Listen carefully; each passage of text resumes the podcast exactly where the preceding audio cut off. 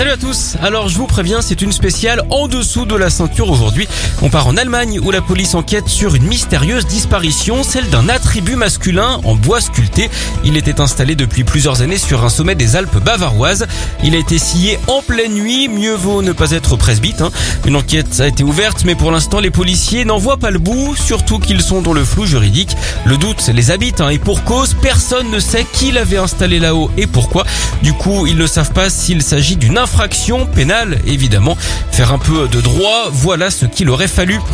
On enchaîne en Belgique où un député européen est en bien mauvaise position. Il a été arrêté avec une vingtaine d'autres personnes en pleine partie fine à Bruxelles.